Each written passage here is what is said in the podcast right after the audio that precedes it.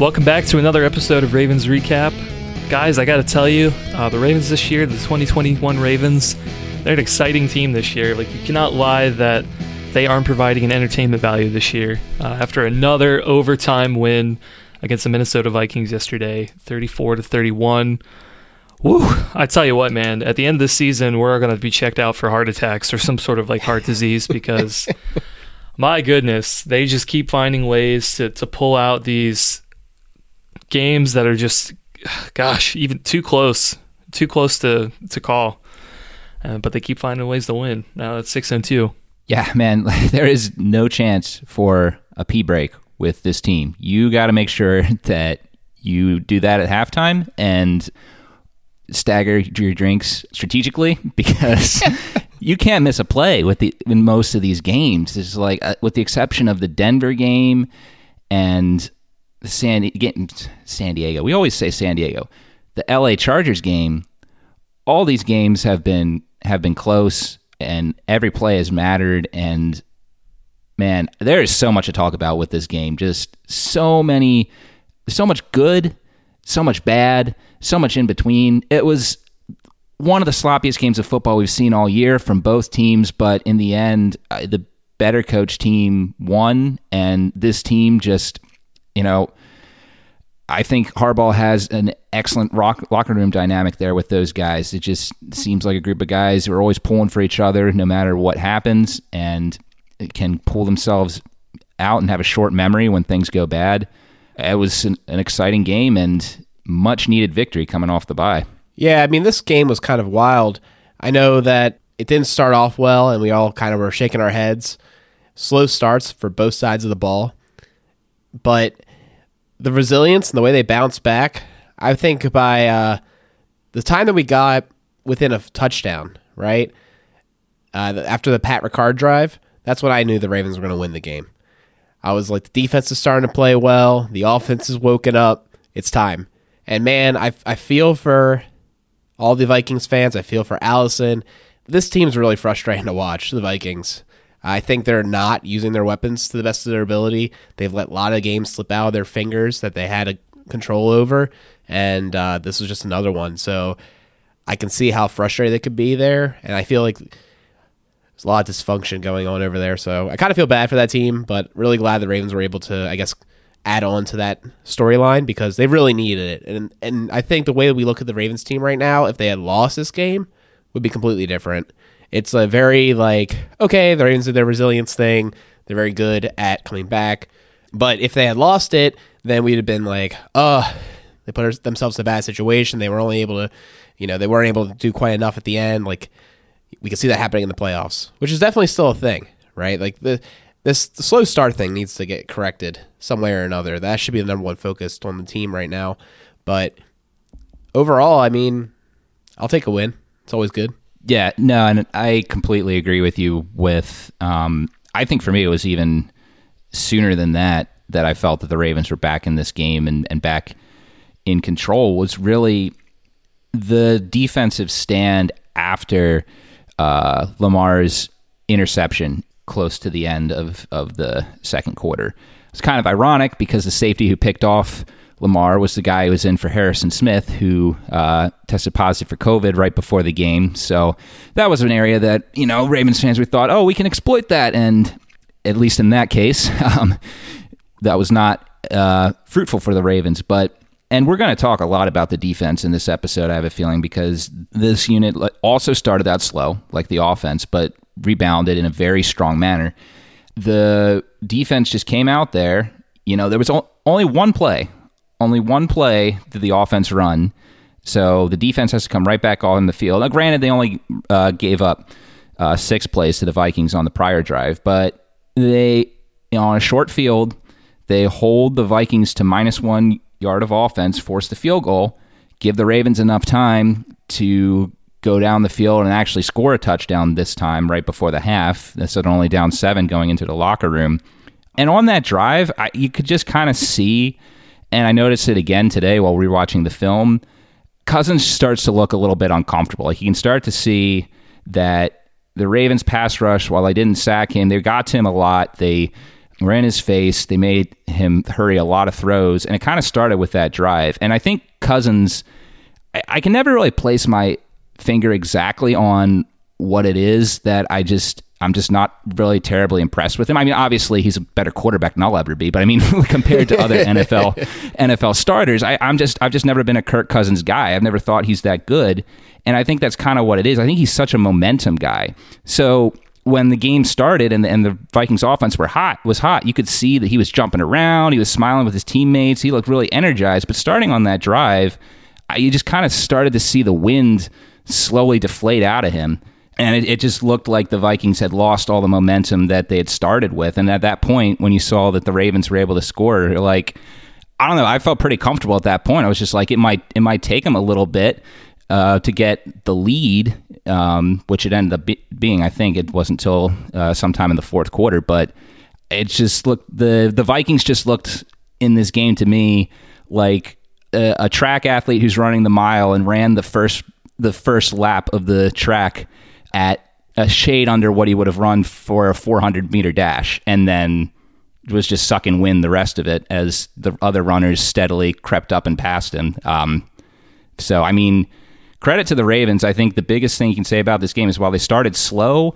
they continued to build momentum throughout the game and and had a steady steady finish. Whereas the Vikings overall, I felt were a lot more erratic. I definitely think erratic's a good word of of putting it really because I mean you take out basically three plays that the Vikings ran and their just work looks a lot less impressive. So if you take out the uh, busted play, uh, the touchdown to Justin De- Jefferson, you take that away.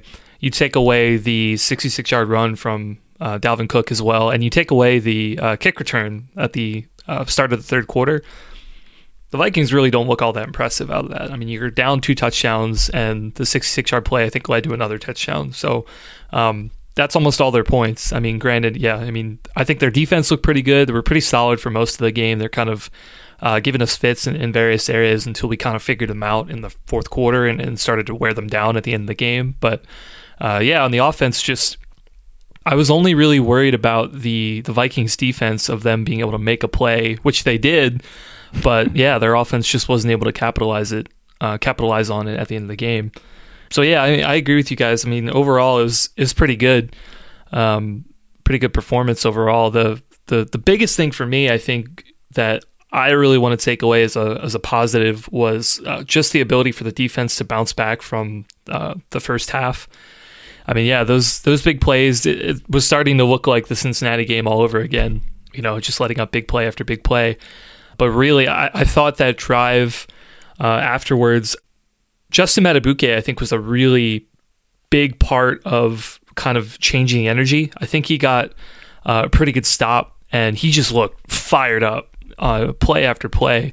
I mean, he was really playing hard. In fact, I'm almost wondering if he was playing a little too hard and kind of uh, hurting the Vikings guards a little bit and kind of getting them in bad situations. I recall one of them being injured uh, shortly after that drive, but yeah, it was, it was, something I really love to see from him because I know he's kind of been a player where he's he's been good, but I feel like he's been a little bit streaky. Um, but for him to kind of be streaky in the right moment of you know when somebody needs to step up and make a play, I, I thought he was one of those guys uh, along a couple other guys like like Pat Ricard um, to really step up when it mattered to kind of bring the momentum back in the Ravens' favor. Yeah, I mean Justin Madubuike. I don't know if how much I'd really noticed him watching the game, but rewatching the tape, uh, he had his best game of the season uh, yesterday. He was disruptive, and what was interesting about it too was that the Vikings knew that he was a guy that they were going to have to deal with. There were multiple plays, particularly on run plays, where they would throw the center and the guard at him, and early in the game he was struggling with that, but as the game went on, he was able to shed the, those blockers and and at least help uh, in the run stop and and actually break free from those tackles. And and from a pass per, uh, rush perspective, several instances where he provided penetration and forced errant throws by Cousins. The game that he had against Minnesota is what we were expecting him to be week in and week out uh, from what we saw in his rookie year last year. Um, he was huge. Him and him and Campbell and Ellis had some good plays too. The defensive line in particular yesterday, excellent, excellent game from that group. From as far as what I saw, it's because they unlocked Washington, dude. He went and took up some snaps. I'm telling you. That's right. We're calling it before the game. Hashtag free Washington. Hashtag free Washington, dude. I, that got me. That got me chuckling in our chat the other night when you said that. That was great. Yeah, I mean, yeah, they freed him. Yeah, no, he, he uh, you know, I think it was nice. Um, yeah, I mean, we didn't even talk about that. 18 snaps, 33%. Like that's not trivial. He played more snaps than McPhee. You know, he. I mean, that's what we're talking about. That's like I said, not trivial snaps. That helps out immensely their overall rotation. So Madubuike down to just 56% of snaps. I wish uh, I had previous game logs or like a, a, spreadsheet of all this because I bet you it's it's lower, right? Not by much, but I bet you he was in the like closer to 60s, 65. But I think that helps. I, I think it helps a lot. So hashtag free Washington. yeah, you love to see it. But yeah, I wanted to talk about this defense. It's kind of wild. The defense gave up over half the yards they gave up all day in the first two drives, of which there were 10. And I took away, when I say 10, it's actually 11, but I took away the uh, kneel down at the end of the second half because that's that's stupid, right? Wait, it was it wasn't a kneel down. Oh yeah, those tricksters. The fake the fake kneel down. Wh- wherever yeah. Fangio was, whatever was going on in that game, like everyone just probably just just turned their heads, just stare at him because he probably just let, his his player safety sense was tingling. He just shouted, "F the Vikings." they don't care about their players. Well, you know what's funny too is that I I recall many many moons ago the like fake kneel or the fake spike. I can't remember. I think it was a fake kneel that um, Manning did, and then he just like let it rip, if I recall correctly. And I can't remember if, if that worked out or not. But I remember watching that game live, and people were so feisty about it. Uh, and not, I can't remember if it was a spike though or a kneel. I think it was a kneel. I think he got like halfway to the ground and was like, "Just kidding," and like tried to run the play. Do you guys remember yeah. that? I don't remember that one. I, I know. I know. I mean, Dan I know the Marino one. Yeah, Marino was famous spike. for for yeah. I think you're right though. It was uh, probably uh, I don't know if it was like a two minute offense. It might have been like a fake spike, but oh no, fake. It was a fake fake kneel down. Fake kneel okay. down. Peyton Manning's on a whole video about his fake kneel down. Gotcha. I'll have to watch that later. Gotcha. Yeah, yeah, yeah. It happens sometimes, but yeah, I forgot they faked that. Those tricksters. That's one that like uh, kind of you want to punch them in the mouth afterwards. I'm sure other teams will now. Like the next time they try to uh, you know kneel the ball for for real, it's not going to be brother-in-law play. They're going to come after him. yeah, that was an interesting thing about the Vikings overall. It's just they they really put some trickery out there for sure. I mean, they had that, and then they had the uh, there was a, a fake punt at one point. Yeah, they had the fake punt at one point as well. Yeah, so I mean, they really were uh, testing all phases of the Ravens just to make sure that they were ready for some things, but on the other hand, yeah, like I, I don't know. Like if I were a Vikings fan, I'd be like, if you won the game, I'd be like, oh man, those plays are awesome. Like glad you had them in your playbook. But because they didn't, it was more of like, I don't know. If I were a fan, I would just be like, well, why are you relying to trickery to like beat this team? Like just be better, you know. I mean, if I were the like if the Ravens did that, like I would think the same thing. But I'm sure as a fan, it's probably uh, frustrating to kind of see that. But yeah, the defense, man. I think it all comes down to Mr. Bynes yet again. I think when this team started to get focused on defense, Bynes just had a breakout game, which is kind of funny to say about a veteran player. But I mean, he just, I think he really took over the game. He was playing with enthusiasm. You could see how much fun he was having and how, like, it must be enjoyable dominating, you know? Like, it's always good to, when you're playing well. It must feel good. But he, he felt like he was having fun out there and just playing well. And then what that did, I'm telling you, man, he's completely unlocked Patrick Queen. Patrick Queen, the last couple games have looked like the first round pick we were hoping for. It's kind of, I guess, uh, sad or disappointing that he's not quite at the level of um, being the Mike and doing all that. But um, at the end of the day, for most of the plays, I mean, he's still out there. Uh, large majority of the snaps, he's out there for two thirds of the snaps right now. So that's still pretty high impact, and he's making plays. I remember when one of the run plays was called. He just shot that gap and he came in with such fire. Cook had nowhere to go, and it, it was a negative play. Everyone was pumped up for him, and that wasn't the only time he did that. I mean, I think he's in much better position the last couple games, resulting in good plays, and um, I think it's making the defense better overall. Oh yeah, and that was a that was a clutch play too. I, gosh, it was like an eight yard loss that happened there. And oh, yeah, uh, yeah. again, you look back at that play. Uh, who was the main guy causing that that penetration and hole for a Queen to go through. Hey, look, it's Madubuike again. Just incredible. Yeah, Queen was able to fly all over the field, and I think that's another thing. I you know, I, I heard someone else, someone else either, either read or listened to today, you know, remarked with how ever since Bynes has come in and and taken uh, taken the Mike, how you know not only is is Queen now in a position that's more natural to his fit, we're now seeing once again the speed and athleticism that we saw in the preseason and we got excited about with this guy. And it's because he's he's not thinking as much because he's in something that's more familiar with him. And he's able to communicate with with Bynes which I'm sure is uh, pretty helpful with him out there. And I mean rather than having you know both the the young guns him and Harrison you know to what to do talk it over with with the the super vet Bynes and you know, it's been helping him get in position. Um, uh, there were times you can see that, that he's figuring out where to be on his own as well, which is good maturation in his of his game. And there were plenty of instances in yesterday's game where um, he was just in the right position at the right time, had better tackling form, and it, it has to be from Bynes. I, I, we don't even know why they, they got rid of this guy. like, it's not like he signed a huge contract in Cincinnati. It was like a one year deal, and they didn't even re-sign him. I still don't understand why the Ravens I, didn't bring Bynes back. I, but I'm, I'm glad you brought that up, Peter, because I'm I'm I'm over here trying to think about why the Ravens didn't re-sign him, and like. I, I thought I thought maybe it might have been that um, you know Bynes is really good in between the hashes, so great at play recognition in the right uh, in the right holes on the line, be able to make the run stops. Um, but maybe he didn't have the speed to be able to get to the outside. And like I could see that as a legitimate, you know, legitimate excuse. I could also see it as just you know the Ravens kind of had to make a bet with one of them, and they thought that LJ might have been a better bet just because he was a little bit younger and maybe could contribute a little bit more on special teams.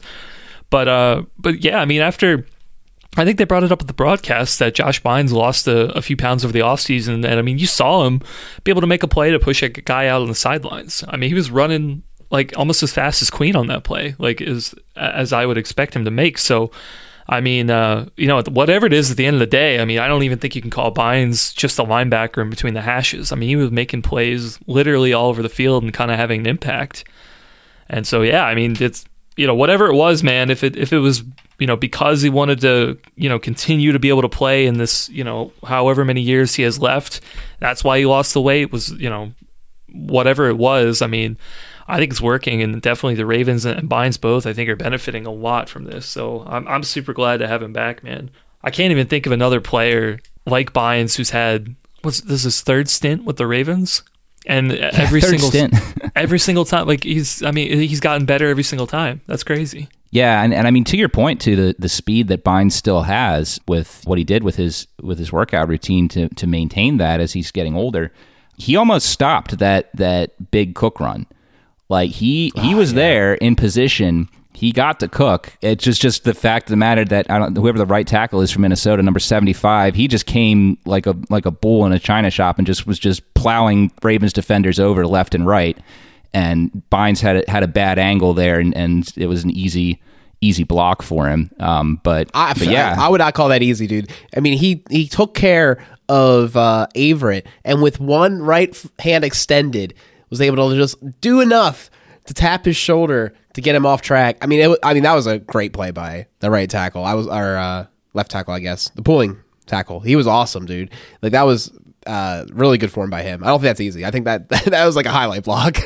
okay, fair, fair. I was trying to give a little more credit to Bynes on that play, the homer in me. well, no, no, no. I think Bynes is like doing a good job. Like I think he was doing the right thing. It's just that I think he, that the the offensive player really made a great effort there, and and it sprung the whole thing, right? Like, I mean, it would have been like a 15 yard maybe otherwise, and then it went for 66 because the second he turned that corner, you had Ellis like yeah trying with all his might to get after him. And you're like, that, that ain't gonna work. Same with the thing with Madubuike, and the only reason it slowed down was the uh, the Shawn Elliott like, you know, I, I it reminded me of like. uh just like kind of slowed him down like on uh, on basketball when you have like a, a fast break and there's two guys uh, coming down and you're like the only defender. You're just like, I'm trying to slow you down a little bit, maybe mess up the timing of the layup. Like you can't do much. you're not going to actually stop it yourself, but you're just trying to slow it down a little bit.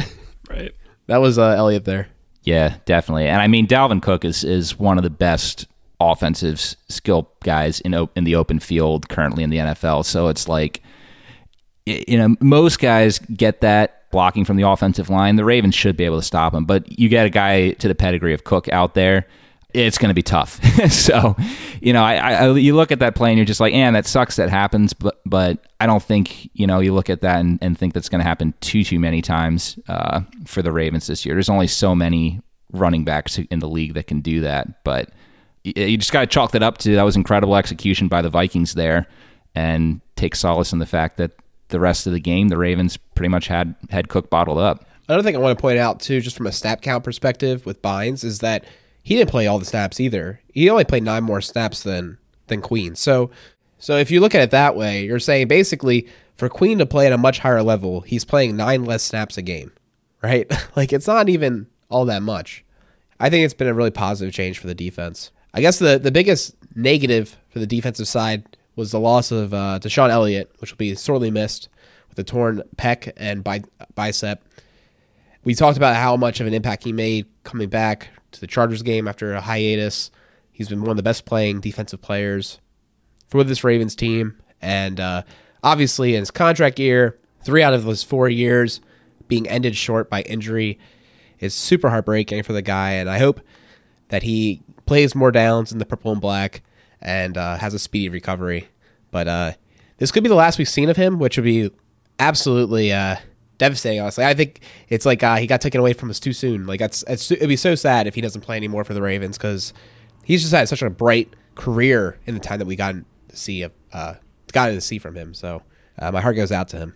Yeah, definitely. And I mean, you know, we've been talking this year about guys needing to tackle especially in the open field. I mean, Elliott's been doing that for the most part this year. He had some other great tackles this game. Uh, we talked just talked about Cook's big run of the day. He also had a, a 15 yarder early. I think it was on the Vikings' first drive, and Elliott was just in perfect position past the first down marker to just basically plant himself and, and stonewall Cook and, and stop what could have been a, a an earlier uh, huge run for for Cook. Um, that's just one example of of a number of big plays that he had yesterday. It's it's a shame. Yeah, it's him and him and Tavon have just had the the worst injury luck, and hopefully he's back. It, it'll be interesting to see how Brandon Stephens plays the rest of the way, and if what he's able to do causes the Ravens to, you know, maybe th- think maybe Elliott is expendable, but you know, at the same time, both those guys have different skill sets. So it's like even if he Stephens does perform really well, even better than Elliott, uh, if that is possible for him at this stage in his career, you you still be missing some things that Elliott brings to the table that that's just not the type of player Stephens is. So yeah, I think I think it's. Uh, hopefully for Elliott, wh- whatever happens, he still has a, a, career in the NFL, but disappointing situation for sure. Yeah, I think it's definitely going to be interesting. Uh, on first thoughts, I actually I kind of feel a little bit positive about it. I feel like with Stephens back there, he's a pretty good cover guy. Um, I definitely trust him on the back end. Um, I know the uh, the Vikings were trying to uh, throw a few things at him when Elliott was out, and he seemed to hold up pretty well. So I, am actually kind of excited because I think it could really uh, alter the defense a little bit and kind of have him more back there as a permanent, like a free safety fixture. And he can almost always be in coverage. And then that way Chuck Clark can be, you know, kind of freelance a little bit. Is he going to be in coverage? Is he going to blitz? Uh, kind of open him up a little bit more. I know it takes away a little bit from that versatility because with Clark and Elliott back there, you kind of don't know who's going to blitz and who's going to cover because they can both sort of do the same thing. But I do feel like that Stephens is pretty good as a coverage guy, and so that actually might be a little bit better, at least for Clark, um, to kind of be in that hybrid role that he does so well. I think it's very interesting what you said, Peter. This is a definite trial by fire for Stephens to see if he plays to a high level eventually, sometime in the next, you know, couple games. Um, it would give the Ravens a lot more ability to let Elliott walk. I'm very curious about the price. I mean, it's it seems interesting and like tragic to even say it, to be honest. But both Elliott and Peters' injury this year might give the Ravens a chance to have them for a year longer than they otherwise would have. Uh, I could definitely see it for Peters, him wanting to have a prove it year with the Ravens, a, a, a scheme fit like no other. By the way, I really think that Peters fits this defense so well, and like the style that we play where he's like better here than he'd be anywhere else. And that kind of like makes him want to maybe be here for a year for that uh, next contract. So I could see him staying around, and I could say the same for. I don't know about Elliott being like better here per se. I wouldn't go as far with him, but it's just a guy that like I know DeCosta likes him a lot. I'm sure the organization likes him a lot. You know that he had a big impact in Bateman's recovery from the groin injury. I mean, he's just a great player, a great guy to be around the locker room. So it's super frustrating to see this for him. But if uh, we do get a silver lining and Stephens plays really well, that just gives the team more flexibility going forward. But I think they want more of these players because now the next man up uh, is going to be kind of interesting for the safety group. I guess it's going to be the other the other Washington. We're going to free the other Washington now. Um, maybe Could it'll be- be Stone. I mean, Could be Jimmy Smith. They kind of rotate him a little bit more in there, uh, at least situationally. Yeah.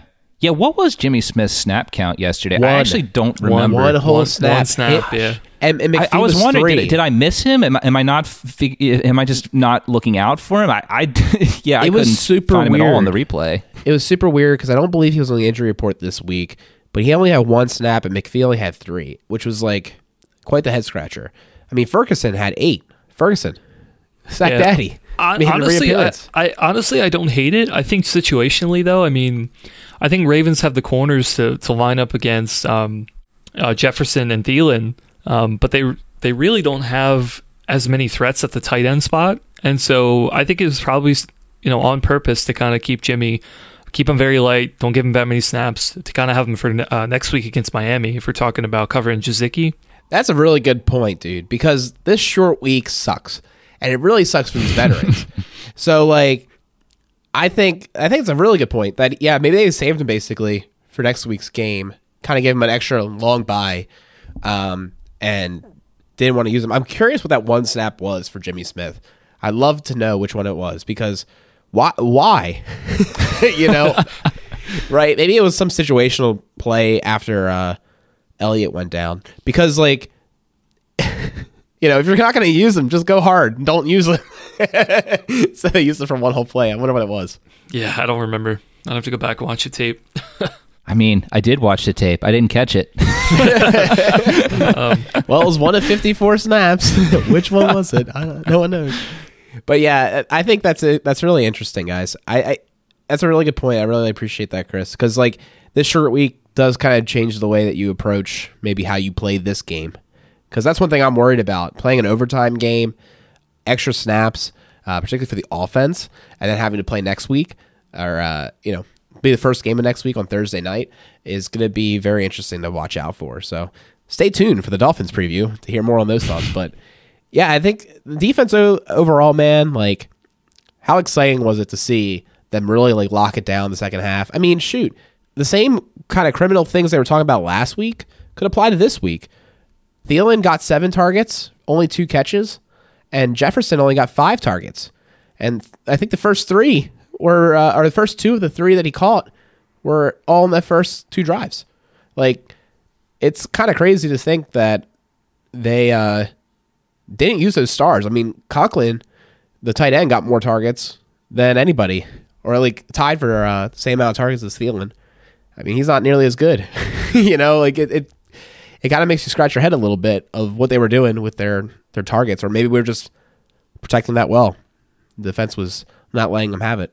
Oh, I think it was the pass rush. I mean, I, I think there was time for this plays to, to develop downfield, but but once the Ravens defenders started breathing down Cousins' neck, he just he, he was just so quick to get rid of the ball. There were so many errant throws that he had, and I th- that's what I think it was. Even though again they did not get a sack, but y- they were just in his face so much, and a, a quarterback like that, like you said, a, a a momentum guy, a guy who's looking to string plays across to get in the zone, you you have all that disruption and, and Winks dialing up all those blitz packages. In my personal opinion, I, I just think that's what happened. I just think that that Cousins just didn't perform well in there and didn't give himself enough time to to let those guys do their thing. One guy we haven't talked about yet, who again watching the game, you're just like you don't really see this guy, but Tyus Bowser did a lot of little things really good in this game. He was really great in pass protection. The Vikings did not throw to him very often. They did not run to him very often. Uh, he was in position for a lot of plays. I have it somewhere here in my notes. It was either in the, I think, yeah, the overtime drive, uh, 607 mark on the second down play when, for whatever reason, the Vikings decided, oh, let's do a dump off to Cook behind the line of scrimmage and then run him off tackle on second down. Bowser just set the edge incredibly well, blew past the tackle, just just shedded the tackle down to the ground and stuffed Cook for a loss, forcing a, a third and long, which the Vikings did not convert. That's a very critical play. It was a very critical play in that game. Um, and I think Bowser deserves a lot of credit for that, especially considering he's another guy like Madubuike that we were talking about. Like, hey, this is a guy who needs to needs to step up post bye, and I think against the Vikings, he definitely did. Yeah, I'm glad you brought him up, Peter. Uh, I was actually going to mention him later, but in our uh, MVPs uh, section.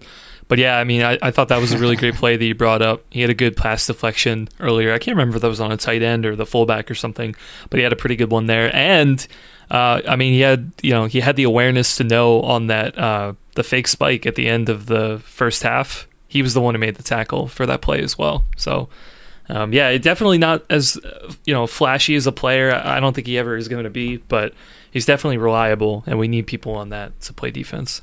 Yeah, I think the last thing I'll say about the defense was they were able to really respond after the Ravens drove down a lot of the field in overtime through that errant interception that was like kind of kind of scary because then you know anything, literally anything the Vikings were able to put together would have won the game for them, but four and out. I mean, three and out. They punted, right? Three and out, only gave up a yard. That was a huge defensive stop. They played really well, got pressures there to then allow the Ravens to finish. Well, after all that defensive talk, let's go ahead and talk about the offense. So, like we said at the beginning of the show, they misfired at the beginning. Uh, unfortunate drop by Andrews in the end zone. That could have been a touchdown on that first drive. So, he only got a field goal. And then they just kind of misfired for um, several possessions afterwards, just punting it away. Uh, so at field goal, touchdown, punt, touchdown, punt, punt, punt, interception, field goal. So like that's not that's not the way you want to see a game go. Obviously, lots of punts, lots of drives just fizzling after a couple yards, maybe one first down teaser, and um, Lamar looked off his game. I actually have a stat here provided by Jason from Huddle Films. He tracked it when the Ravens were down 17 to 3 with 125 left. At that point, Jackson was 6 for 14 for 56 yards, zero touchdowns, and an interception. Afterwards, 21 for 27, 210 yards, three touchdowns, and one interception. That's quite the change. And that's that kind of embodies the whole offensive renaissance that happened near the end of the first half there, where they were able to score the touchdown, which gave Peter the confidence that they were going to be able to uh, be able to win this game. It's funny, man. When you talk about Lamar, everybody, you know, everybody outside of the Ravens fan base, I mean, even maybe some of us in the fan base, not anybody here, not pointing fingers, but, uh, you know, nobody thought Lamar Jackson could come back and win a game. It was all the narrative was just, you know, he's got to be ahead. You know, he'll beat you when he's ahead, but if you can hold strong and kind of, uh, uh, score first and prevent the Ravens from coming back, they just they can't come back. And this year, it's it's the complete opposite. Um, Lamar has definitely had a few of those games where he's just been off. Uh, this is definitely not the first one this season, but I mean, heck, man. I mean, they were down what? It was twenty. Was it twenty four to ten? I think, and the Ravens decided yeah. to go for it on fourth and fourth and goal. Ended up scoring a touchdown. Like, I mean, that's incredible. I mean, I, I, didn't even think that was a great call at that point, but I mean, just the when you have Lamar Jackson, man, you can. it well, feels, dude, it wasn't it feels just like that. you could just do anything. It wasn't just that though. They went for it on a fourth and second at the 36 yard line. On their 36 same, yard line. On their yeah. 36, yeah. Yeah, the same yeah, drive. Yeah, yeah. Yeah, same they went drive, for that. Yep. They went for that, and then they, yeah, down in the uh, red zone. So I mean, uh, lots of cojones for that drive. You like to see it. Analytics saved the day was a that was a touchdown for analytics. Incredible, but, uh, man. Yeah, I mean, super cool. Uh, and you know, it's one of those things, man. Like you need two yards. They line up. They almost always go in that dang uh, heavy look when it's two yards, right? They're just like heavy, and you're just thinking to yourself, "Oh man, they're going to try to bully him," and it almost always works. And it feels so good. Yeah, Oh, I tell man. I mean, they were they were having some success with that. I mean, even in the beginning of the game, I think, um, it's it's not like years past where you you could the line could block for, you know, uh, five six yards a clip and sort of you know feast their way that way, but they can still get the short yardage plays. They're having a little bit of trouble, I think, for anything beyond that, unless Lamar Jackson's running the football, in which case you know he can get whatever he can get. But uh, but yeah, I mean, it was. Uh, I thought overall the the Vikings did well, but they did well. I think at preventing the big play. I mean, it was. It wasn't until basically they figured out that they could throw these comeback routes to Hollywood in the fourth quarter. Um, they weren't hitting on anything deep. Pretty much, the Vikings had it covered. Um, you know, even the run, it was like somewhat okay. You know, they were sort of preventing the Ravens from making any sort of big chunk plays, but you know, it's just fortunately they were just able to grind them down and kind of just outlast them into that fourth quarter, and, and that's really when things opened up. Yeah, it was really interesting day for the offense, especially that, that first half. Just Lamar Jackson, 21 carries for 120 yards. 72 of those were on were on scrambles, which according to Next Gen Stats, um, and if you follow us on Twitter, you already know this. Uh, only game in the Next Gen Stats era where quarterback had double digit scramble runs, and he did that effectively. And it's just like like we're saying, the Vikings were taking away everything else the Ravens wanted to do. But with this offense being as deep as it is, the Ravens were just like, all right, well, you know, if if you're not going to get let us throw deep to our tight end or our our new uh, you know number one receiver, uh, we got this guy here. He's six foot three, 311 pounds, and he can bulldoze people. So we're just going to throw it out to him in the flat and see what happens. And Patrick Ricard had that that big drive in the, the, the second half. I still got to love that play where he threw it out into the flat and he's running, and the guy tackles him, just kind of lifts him up into the air a little bit. Ricard's still churning his legs, and they still need two more defenders I to know. bring him down. That was hilarious. a that was a fantastic play, man. God, it was just like it was one of those things. You just like, you know, the Ravens have all these weapons and things like that. It's just nobody. It seemed like nobody was stepping up to make a play, and the fullback of all players reminded everybody of like, hey, I'm a second contract player. Like I'm pretty dang good. I can still I can do more than just be uh, an extra lineman on uh, on pass blocking sets. I could actually go out and be a weapon. That was that was absolutely crazy. It was between him and then CJ Ham from the Vikings too. I know we had I mentioned earlier that they the Vikings had like three big plays. It was actually four if you count that pass to CJ Ham in the the late the late half. It was uh man, I don't think anybody any anybody had uh fullbacks for both these teams making such big plays. Man. All right, tangent time. Legitimate question. Should the Ravens make Patrick Ricard a bigger receiving threat than he currently is? No. I do think that's the correct answer. Yeah, yeah, he's effective because the defense isn't expecting it. Dude, but- at this rate, at this rate, you better ask the question of are the Ravens going to extend Ricard next year? I mean, Like I, thought, think I thought before, like maybe they weren't. Like that might not be an option. But like now, oh, I think like, they're definitely failed. going Now to. that- No, you Mason failed to. the test.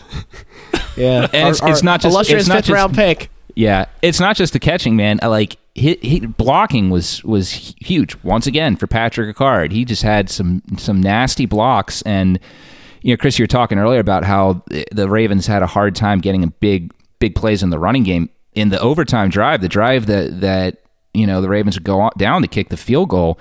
Devonta Freeman had like a 17 yard run on that play. And if you rewatch it, Patrick Ricard is is leading the way, just mauling people down. it's just he, he's just been he's taken his game to another level this year as far as being a blocker, which has been sorely needed given obviously the Boyle injury. You know, update on Boyle, he's been activated to the to the active roster. Um, when they put DeShon Elliott on IR, we'll see if he how much of an impact he is against Miami. But yeah, I mean, the, just Ricard doing what he's been doing this year, and especially as a run blocker and pass protector as well. There was uh, in the second half some of the adjustments the Ravens made were just shifting him out to to tackle, having him go in motion and, and help out Villanueva or Phillips on pass protection. It's been huge for the Ravens offense uh, with that that injury to a very key part of this offense in Nick Boyle. Yeah, you're right. Uh, he even offered to say that he would be the emergency tackle if uh, if need be. So uh, you can add that to his list of versatility. Incredible. And, uh, and yeah, I mean, uh, what a what a great guy. a lot of fun, Project Pat, and I was glad to see him have successes. But uh, if we want to talk about the real weapon, then they need to get more involved. Devin actually, Duvernay. actually, hang on, hang on, no, hang on, hang on. I got one more thing about Project Pat before you go there. Before you go to Yeah. Duvernay, Alec, did you guys? I gotta put this out there. Did you guys hear the uh, what the announcers what uh, they called Project Pat? It was not Project Pat, but it was it was just like the announcer earlier this season of telling everybody about how, how Oweh is such a great name in Baltimore. This Uh-huh. announcer decided that Project Pat was that wasn't his nickname. Said that Baltimore calls him Pancake Pat. Now I want to ask you guys: Have you ever heard Pat Ricard being called Pancake Pat before? Because I have not. I don't think so, but I think to their fairness, I think he did have a pretty pretty nasty pancake block when that was made. no, I, I don't think I've ever heard anyone anyone call him that before before that. All right, just making sure. Anyway, go back to Duvernay. Go ahead, Alec. All right, dude. So yeah, that's really funny though. That that, that was well worth it. Pancake Pat. But yeah, we got Duvernay over here. He only had two catches, but one of them was very acrobatic, perfectly ran route, great hands catch to get the touchdown, and he also had a couple running plays. Well, actually, I think that actually the other catch was the running play. It was a, a, slight forward pass, a little PPR points for those uh, at home, and uh, yeah, he, I mean he did decent on that play. He got a couple yards, about three yards, and I think that's like kind of what we were asking for. We wanted a little bit more volume of that, but I tell you, that's a really great player there. Duvernay accounted for uh, 41 snaps, which is 42% of the offensive snaps. So he's definitely out there, and I'm just hoping he gets a little bit more touches with those snaps. Yeah, and I hate go, back to Ricard for one second, but I mean Duvernay and Ricard both I mean, had those two huge plays where they had to, you know, Lamar's pass was not very accurate, and they had to kind of corral it with one hand. Duvernay was able to do that in the end zone, make an incredible adjustment to be able to pull that ball in was awesome. And Ricard with that one pass and that we just talked about, of him kept churning his legs. That was also a really tough pass for him to make. Lamar threw it way outside and was able to do that. I think he was, you know, in general, I think it wasn't his best game as a passer, but I mean, the receivers, everybody, even Freeman, I think Freeman also had another pass where it was, I believe, that touchdown pass where Yeah, he really pass. had to extend to be able to get that pass and corral it in. I thought all the guys, I mean, uh, Bateman as well. Bateman had another one, I believe. Oh, that man, that was a crazy catch. was the incredible one, his big play of the game. I mean, It could have been an interception. Exactly, man. Like I thought just all the receivers from the fullbacks, the running backs, like everybody was just having a great game in terms of catching the ball. I mean, shoot, man, we just talk about how we love, you know, we love to have somebody like Anquan Boldin with an amazing catch radius. And now it's like almost everybody on this team has the catch radius and we can see it every game. Incredible. Yeah, the the passing weapons here definitely were the uh, star of the show, despite the fact that the running game got some success later on when we were just clearly the more um, physically fit team, so to speak. They were they were gassed, and that's when we really started racking up those running yards. It was uh, just domination at the line of scrimmage and really moving people. So that was a, a pretty big win for the Ravens there. Obviously, as we talked about, the Vikings defense for running was actually a very interesting rank where their DVOA score was much higher than their actual uh, production. So their production scores suggest that they were very bad at, at running defense. But then their DVOA suggested that they were actually pretty good at it. I guess it was just a high volume. I don't know. Uh, I don't quite understand how that correlated, so to speak. But yeah, the um, the they were not a match, and maybe it was just because of their losses with uh, Pierce and Hunter that they were just not a match for the Ravens near the end of the game. There, they were really able to just grind them down with the run game. Just to kind of wrap up the receiver conversation, Hollywood Brown really brought it near the end of the game. Our number one pass catcher, number one snaps. He went ahead and, like you said, all those uh, coming back to the balls, uh, having the negative yardage YAC to then get positive yardage as he looped around the defense. He had no touchdowns, but nine catches for 116 yards. You'll take that all day long. Bateman with five for 52. Unfortunately, Chris, you were just off. They didn't quite get 100 yards with the, uh, unless you count Ricard as a uh, as an ancillary weapon. Then maybe it counts. But they did get the touchdown uh, with Duvernay and also Ricard, I guess. So I don't know how we'll count that bold prediction, but uh, overall, I mean, they did everything you wanted to see. I think I can't really have complaints other than the the drop by Andrews from the wide receivers at all. Yeah, no, it was a huge game from them, and we talked about Bateman's incredible catch once again. You know, just just been an exceptional route runner is what we keep seeing from this guy. I'm really excited for this guy. This might be too early to say, say this, but I'm seeing like top 10 receiver in the league potential for this guy very soon.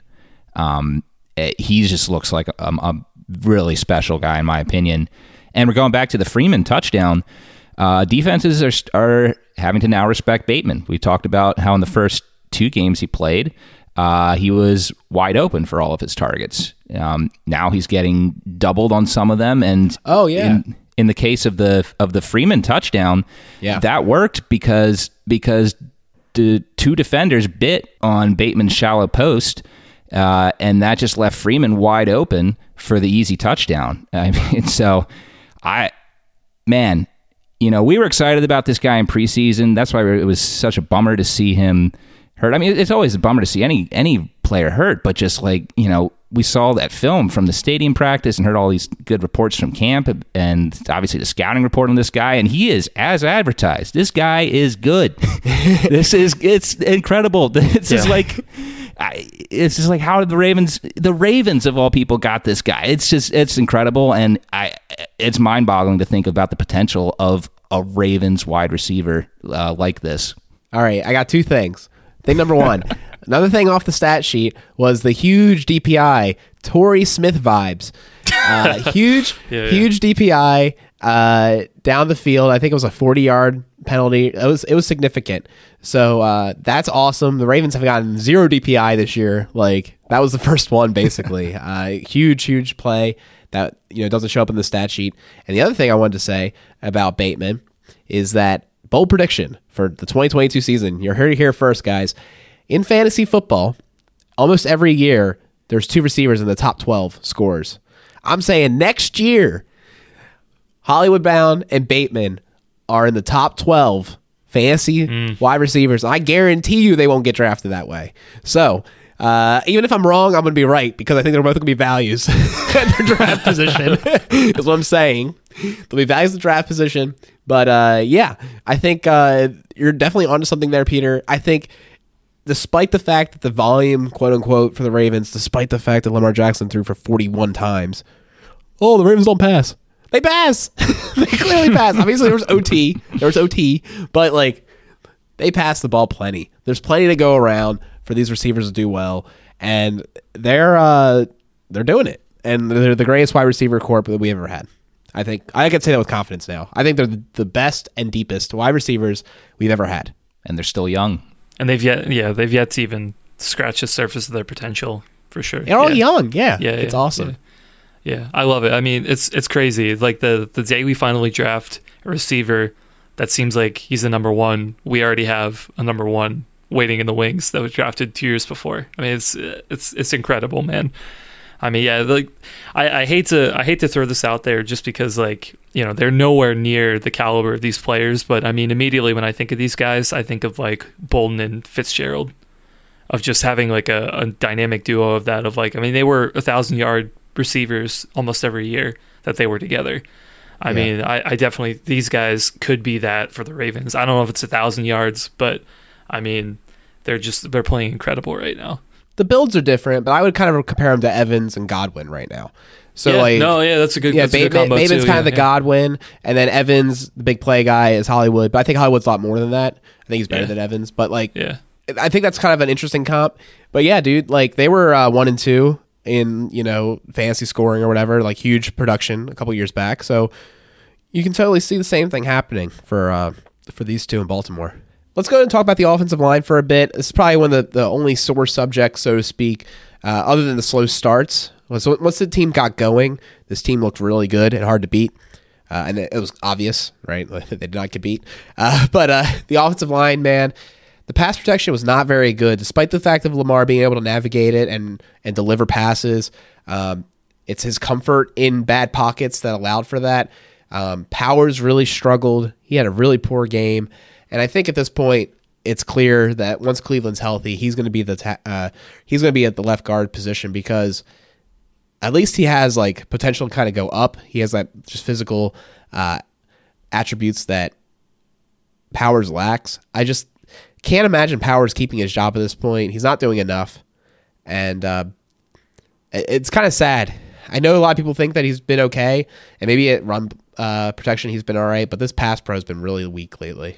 Yeah, it was a, a mixed game for the offensive line. I mean, you got to give Lamar more time, that's for sure. He got sacked and pressured into errant throws too often. I, I will say, I think that the offensive line is getting better. There were definitely some second half adjustments that you saw that allowed for more consistency as far, I guess, as having you know a, a positive outcome to the play. I did notice, you know, like I like I said already, the Ravens uh, uh, several times would have Ricard go in motion and help out with one of the tackles and pass protection. For a, a good portion of the third quarter, it seemed like every time they ran, they had Villanueva and Powers pull to the right, and every time there's a pass play, uh, like I said, either Ricard or Tomlinson was helping Villanueva, and then Powers still pulled to the right. It was, um, it, it, was it was uh, interesting adjustment, but yeah, it, it's obvious that where the Ravens' offensive line is right now is is Zeitler and Bozeman are pretty solid, and then everyone else, it's like they make some good plays and then they make some bad plays, and you know it, we'll just see how it goes. Again, I, I, think the coaching staff, eh, the track record here in Baltimore is is being able to take imperfect offensive lines and finding a way for them to gel. And like I said, I, I do think that there were some positives in the second half with the adjustments they were able to make. But you know, um, the Vikings they, they have good players on their in their front seven, but you're still gonna you still got guys like Myles Garrett and T.J. Watt later in the season to go up against, and that you you, you still want to see this unit play play better before uh, going into those games to feel a little more comfortable there. Definitely, definitely. You brought up a good point too, Peter. I think um, the Vikings in particular, I thought were probably one of the most uh, uh, disciplined defensive lines I think the Ravens have played. Um, you saw it on a lot of times when they'd rush the passer um, as soon as Lamar would break the pocket, they would be off pass rushing and going toward Lamar immediately. And so there were a handful of plays that I remember where a defensive lineman was able to make the play from behind and tackle Lamar for, you know, the running play. And I feel like you don't see that often. You always see them him outrun everybody behind him and they just sort of stop. But the Vikings did a very good job of of limiting them and, and getting those defensive linemen involved. Um, I think you know, as if I were a Vikings fan, I'd be pretty happy with that, just in terms of level of effort. Um, but uh, but yeah, the the other thing I think for me for offensive line that I'd really like for them to clean up, and uh, it's not just pass protection, but I think they really need to clean up these penalties, uh, holding penalties on run plays. I mean, I you know we haven't really talked about it at this point. Like I don't want to get into into it too much, but I mean, there were a lot of penalties this game, a lot of questionable calls. I think so. Uh, we can maybe talk about those later if we want. But I mean, the bottom line is that um, I think there were just way too many of them. I mean, there was that one drive in overtime where it seemed like almost every play we had a penalty, and it was just a negative play after negative play. And I'm just like, guys, you got to put like three plays together so we can finish this game. Nobody wants to tie. Um, I, mean, it's just I feel like it's it's happened. You know, I, I know they want to make the run game happen, and and you know they're doing whatever they can to do it, but um, they got to get some of these plays cleaned up and and then uh, play a little bit better, particularly in these run plays. But I mean, I, am with you, Peter. I think overall they can get it figured out. They just you know need to make sure they have the right pieces and you know can finally put some things together game after game. Yeah, you do bring up a good point with the with the holding penalties though because yeah, the, the Ravens. I and I had forgotten about that. I guess just because so much happened at the end of that game. but yeah, there was at one point where there, there was like you're approaching the the two minute mark to go in regulation. Uh, well, not regulation in, in the game uh, overtime, and it forced the Ravens into a, into a third and, and quite a bit. And luckily, Hollywood Brown was, you know, no one could cover him uh, once the fourth quarter hit and beyond, and the Ravens were able to to get down to like the 35, I think, and then all of a sudden, okay, they're back right in Tucker's range, but uh, that penalty was big. Like you're right, it, the Ravens were in pretty big danger of of coming out of there with a tie, and that's something that you know more discipline, you don't need to worry about that. So, um, yeah, I that's something else that'll need to be cleaned up. But my takeaway from this group is still that, yeah, there, there's still things that you want them to perform better at, but we're seeing week to week improvement with this offensive line, and I I think that's really encouraging.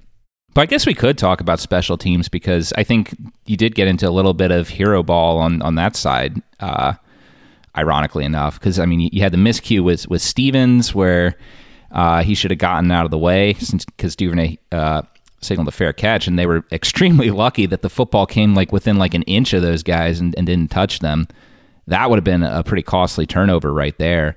Boykin, uh, when they they pinned that ball in, into the five, he he caught it to down it, but then then fumbled it, and luckily ran right back on top of it. But and then you add those two plays along with the giving off the up the kickoff return first play of the second half is actually a pretty sloppy game from the special teams outside of Justin Tucker. Um, so that's I'm sure that's something that that Harbaugh is going to want the team to to harp on uh, during the short week. Oh, I thought the Boykin play was good.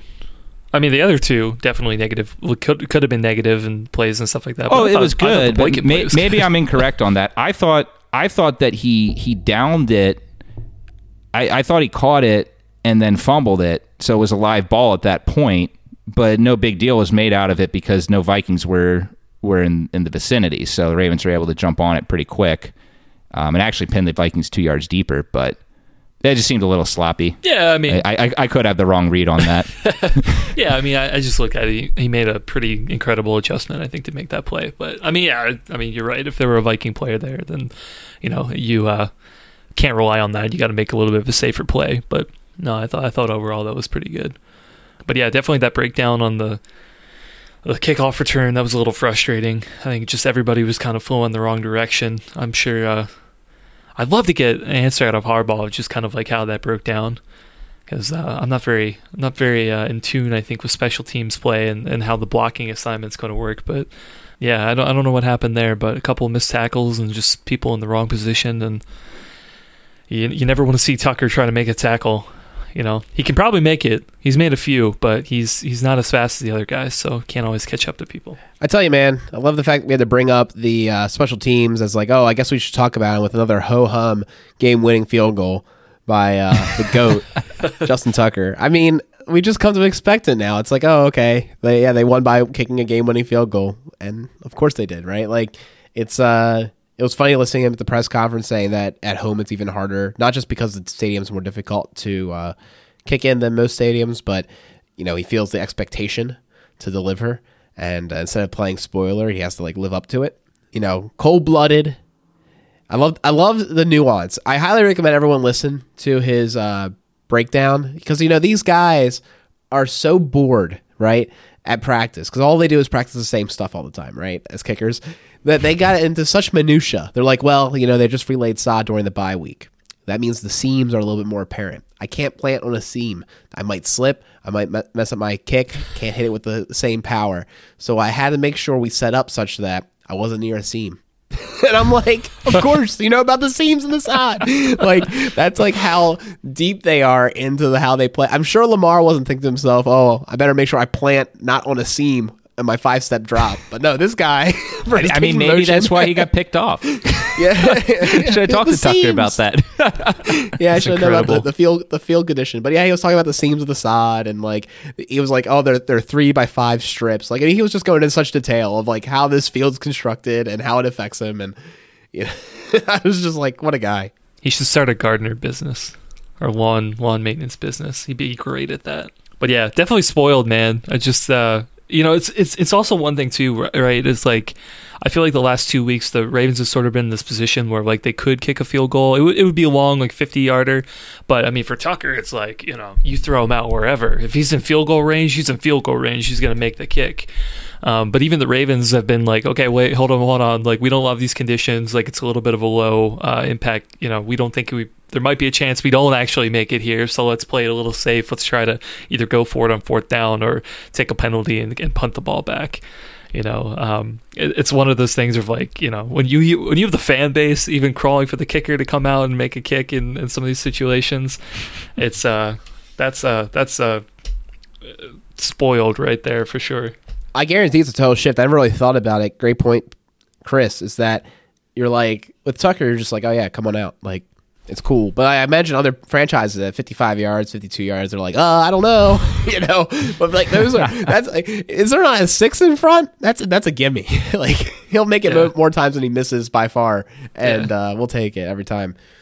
Yeah, and that's uh that cannot be said, man. Like kicks are much more high risk for a lot of other teams. I think with all that, let's go and talk about our MVPs of this game. I think Chris, you should go first. You alluded to who your MVP might be. Yeah, I'll, I'll give out my main one, and then I'll, I'll give my honorable mention. But uh, um, like I said earlier, uh, I really thought Justin Madubuike had a great game uh, as a Raven today. I really thought that he was a, a key player to really get the defense back on track in the, the second quarter. Um, love the S, love the hustle from him. Uh, just love the ability for him to kind of make those negative plays and, and really stand out. I thought that was great to see. And then also honorable mention too, like I said earlier, Tyus Bowser uh, definitely, you know, wasn't making as many splash plays as some of these other guys, but I mean, just a critical, critical play to, uh, you know, prevent anything from happening on that trick uh, play at the end of the half, um, and then be able to make those big plays uh, in the the end of the game uh, to hold the Vikings on on some of those. So uh, great performances from both those guys. Yeah, there's so many guys you could pick uh, from yesterday's game. So I am also going to have an honorable mention uh, after I first give my my MVP to uh, to Hollywood Brown. Man, this guy is just he's just a wide receiver one now. Um, you know, he had I feel like he had very quietly had his well, I think pretty sure it was his fifth 100 yard receiving game of his career, nine catches for 116. Um, most of that came in the in the second half, and some really big catches in overtime, like we mentioned earlier. Around this time last year was you know the game against Pittsburgh coming off the bye week again. He got that that short touchdown, and that was that was it in that game. There was the infamous tweet. Uh, a lot of of local uh, commentators and and fans were questioning this guy. How much of it was him? How much of it was Lamar? No questions now. I mean, aside from the three drop game in Detroit, this guy's had an incredible season and is is a true wide receiver one at the NFL level at this point. Um, in in my opinion, honorable mention. I, I was really thinking about giving the game ball or the MVP to Devonta Freeman. Uh, you know, he's didn't have like an outstanding game, but he was RB one for all things considered. But I understand, you know, guys make mistakes, but he had a veteran, he had a brain fart there on that that play in overtime um, when Lamar got the pick. He should have he should have cut the defender, and, and he just kind of froze. And and I don't know what was thinking. Just just you know, of that guy in that situation. I guess just you know everyone can make mistakes, but. I, I just couldn't give him the MVP because I'm just like, oh man, that, that play could have lost the game for the Ravens. But uh, I still think Devonta Freeman had a, a, a good game, and you know he, he might be the the main guy going forward, which is you know incredible to think um, going forward. Right when we were sure he was going to be the one cut too. exactly right. Yeah, that's been quite the turnaround by him. So great choices there uh, for all of you guys. I'll have to go with uh, our boy, known beer owed for him, Josh Bynes. Uh, still owe you a beer. I guess you owe you another beer for this. I mean, you're gonna be really drunk by the time you're done with me uh, with all the beers I am owing you. Josh Bynes, I think you had a great game uh, and really elevated the whole defense. And I guess I'll go ahead and do an honorable mention for uh, Rashod Bateman. I think the fact that this guy has played uh, 60 some snaps, almost two thirds of all snaps for the Ravens the last couple games as a rookie, coming off that injury, not that much practice time, is huge. He's been having great impact, baller plays, pro ready, great runner up there. So that wraps up another episode of Ravens Recap. Thanks so much for listening. Uh, we appreciate all you guys interacting with us on Twitter. You can find us Ravens underscore recap. And then you can also email us feedback at ravensrecap.com if you can't quite fit into the length of a tweet. So now with this short week, we'll go ahead and talk about the Dolphins, who we play on Thursday night down in Miami. A great travel game for those of you who uh, may be traveling to the game. That's super cool. Kind of jealous. But yeah, we'll uh, break it down. This team's coming off a win. They doubled their win total with that one game. So uh, You know, they're definitely going to be scrappy. We played a really long, hard game against the Vikings. This could be a definite trap game. You'll hear all our thoughts and more in the next episode.